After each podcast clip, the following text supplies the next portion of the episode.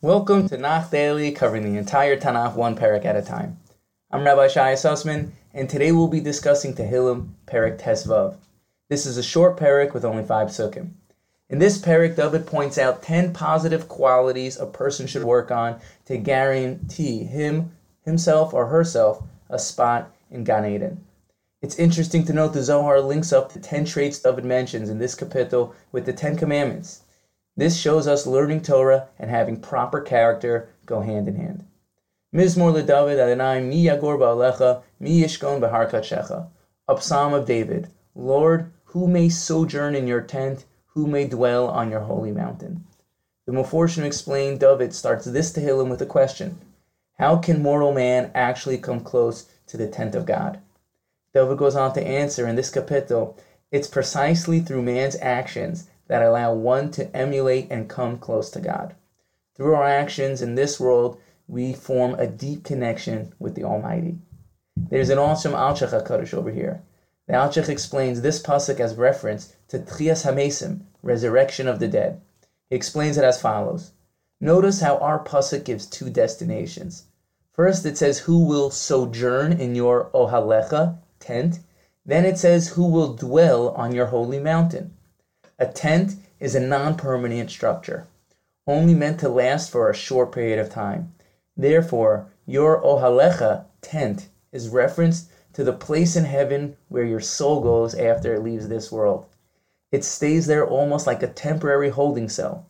The soul then gets set back down, sent back down to this world at the time of the final redemption and HaMesim.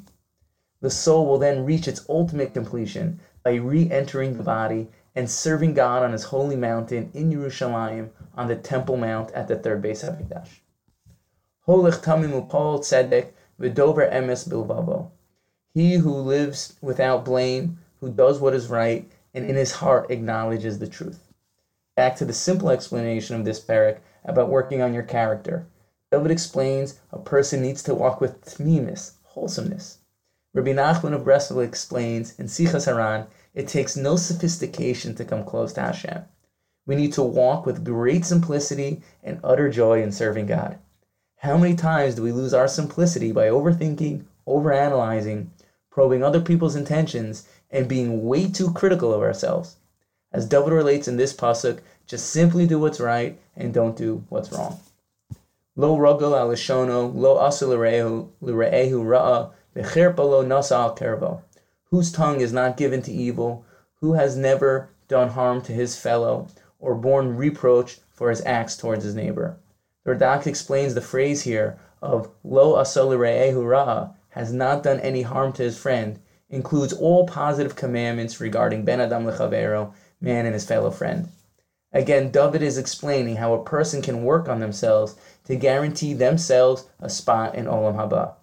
Just to scale it back a step, the first step to working on these things is your attitude or mindset. Obviously, if you don't have the proper attitude, these things will be difficult for you. So many people are cynical and feel burnt out of life. Certainly, no one is to blame for this. However, being optimistic can certainly help. There's nothing wrong with being positive. Trying to find the bright side of life and giving more credence to the good will obviously help carry you through the tides of life. By looking for the good and trying to be positive, you'll never lose out. Worst comes to worst, you'll feel happier. Try it. Nivze be'enav nimas ve'es yirei Adonai yechabed, lo yamir, lo v'shachar al naki lo lakach, osei el lo yimud le'olam. For who is contemptible, man is abhorrent. But who, on, but who honors those who fear the Lord, who stand by his oath even to his hurt, who has never lent money at interest, or accepted a bribe against the innocent. The man who acts will never be shaken. And that's the end of the parak.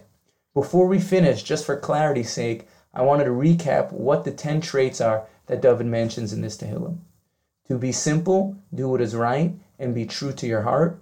Don't cause harm to a person through your speech, and don't shame any individual.